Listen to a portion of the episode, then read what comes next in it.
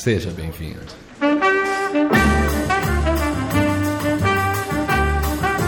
Radio 1 presenta Brasil, suoni e culture dal mondo. Un programma a cura di Danilo Gionta, scritto e condotto da Max De Tomassi.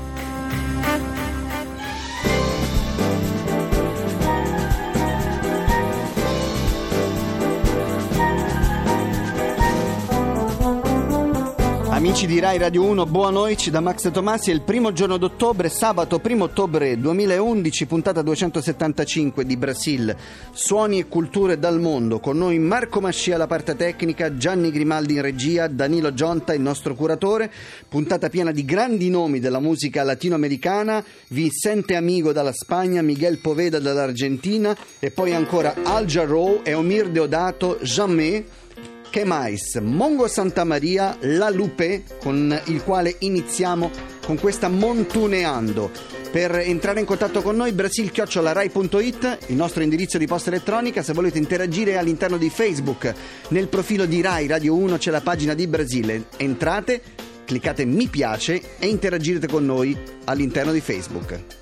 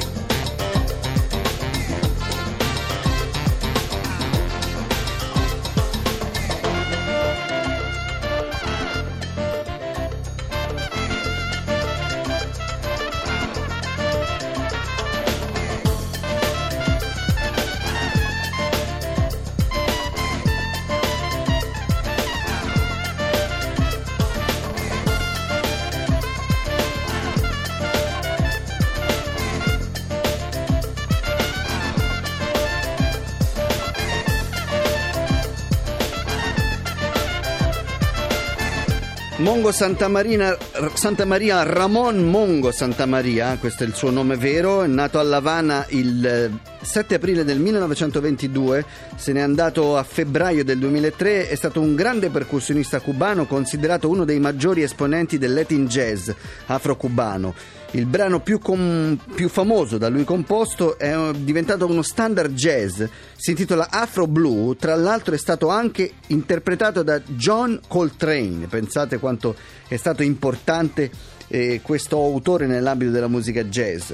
Eh, adesso però mi, mi, vorrei spostare dal mondo latinoamericano e dal mondo caraibico, quindi da Cuba, e farvi ascoltare qualche cosa che appartiene alla realtà del flamenco, dopo Camarón de la Isla, dopo tantissimi altri grandi compositori e eh, musicisti, Tomatito per esempio, adesso mi viene in mente, ci sono dei giovani compositori di flamenco che si sono affermati recentemente. Uno di questi è Vicente Amigo madrilegno che ha realizzato un album, molti album, molti dischi, ha lavorato con grandi nomi della musica eh, internazionale anche italiana e anche brasiliana. Ha realizzato quest'album, si intitola Vivencias Imaginadas, uno dei più riusciti. E questo brano è dedicato a Pat Metini, altro grande chitarrista. Querido Metinei.